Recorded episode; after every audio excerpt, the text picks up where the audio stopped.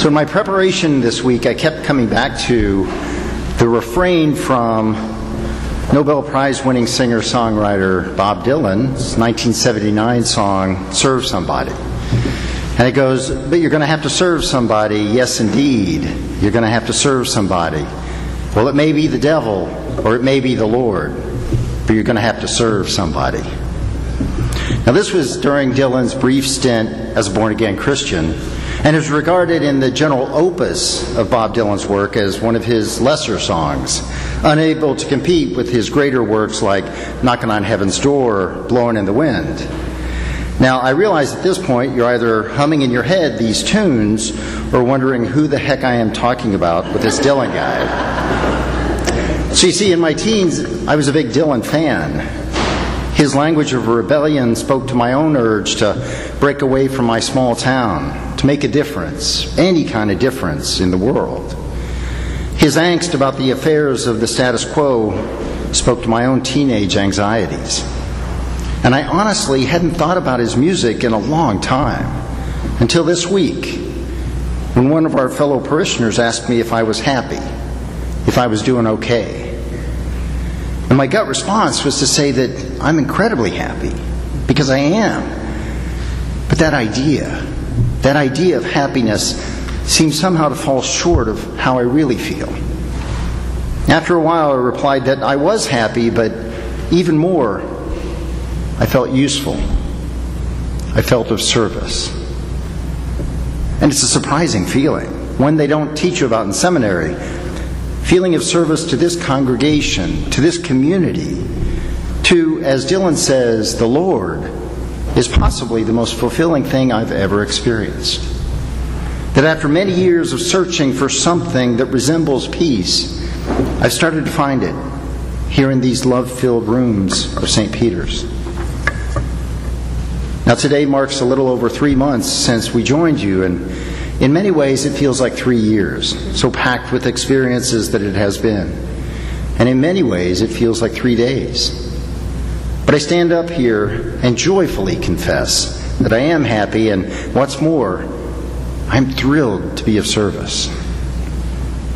Well, it may be the devil or it may be the Lord, but you're going to have to serve somebody. So while I might not subscribe to Dylan's simplistic binary of serve God or serve the devil, mine's a little more nuanced than that. I find that for me, serving the community of St. Peter's is a surprisingly fulfilling way of reminding me that I'm trying to serve the Lord. Today's scripture readings are filled with references to good and evil, to who's serving whom. First, in the wisdom of Solomon, we hear how the ungodly made a covenant with death and plotted against the righteous man who, as a child of God, see there's more to life than what we can sense or touch. And the psalmist asks God to save him from the insolent who have risen against him. He's in opposition to those who do not put God before their own selves. And this week's challenging reading from James sees the opposition of wisdom, which comes down from above, with the earthly, the unspiritual, the devilish. The devil for him is our own envy and selfish ambition that gives rise to conflicts between us of all sorts. Now, wisdom is, on the other hand, peaceable, gentle, willing to yield to others this reading from James paints a pretty dark picture of our lives together if left to our own devices. We easily lapse into anger, conflict, and hypocrisy when we put our own selves above God. And I suspect that Dylan had the book of James in mind when he wrote that line. Well, it may be the devil or it may be the Lord, but you got to serve somebody. James' stark distinction of good and evil and its emphasis on works, on doing something, fits right in with Bob Dylan's emphasis on serving somebody and his own opposition of the Lord and the devil. And finally, in, in Mark's gospel, we have this, what is for me a really quirky reading that has Jesus putting his disciples in opposition to, of all things, a little child. Now, in Mark, Jesus has a couple of interactions with, with children, and they're often interpreted as moments, as moments of pastoral care, of, of demonstrations that Jesus loves everyone, even the little children, even especially the little children. We even have in Bible school a song about it. Jesus loves the little children, all the little children of the world. But I don't think that's Jesus' intent in this passage. You see, in Jesus' time, children were the weakest among us. They were a symbol of the weakest among us. And this was well before the days of helicoptering parenting that we have today. Children were seen as a burden on the household, unable to fend for themselves, and therefore among the least. So the disciples, now keep in mind, we would consider them children themselves, because all of them were under 20. The disciples are arguing, as young boys do, about who's going to be the greatest. And Jesus, taking the little child into his arms, taking this symbol of the weakest among us near him, says, Whoever welcomes one such child in my name welcomes me.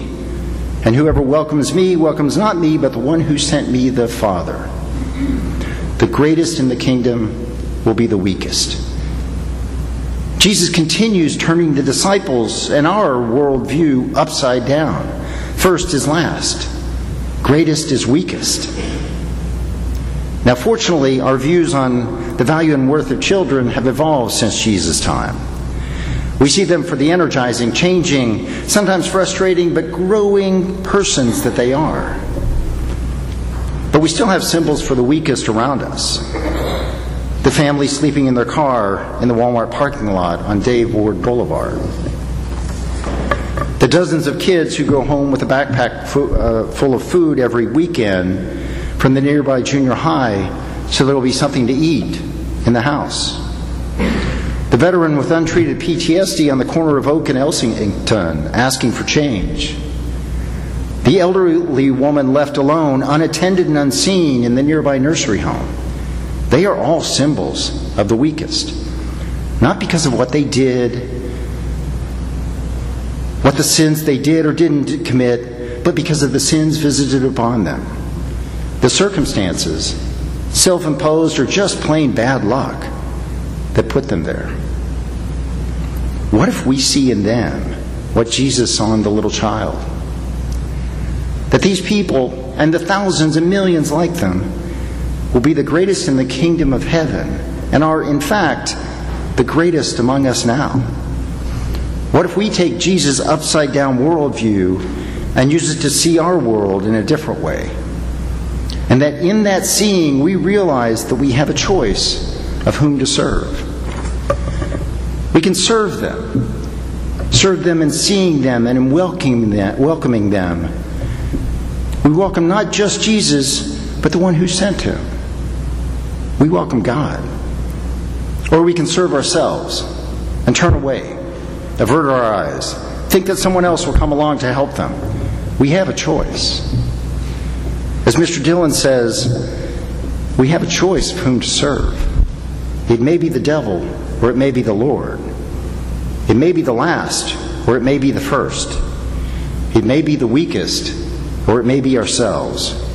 But either way, in finally seeing, we know that we all got to serve somebody. Amen.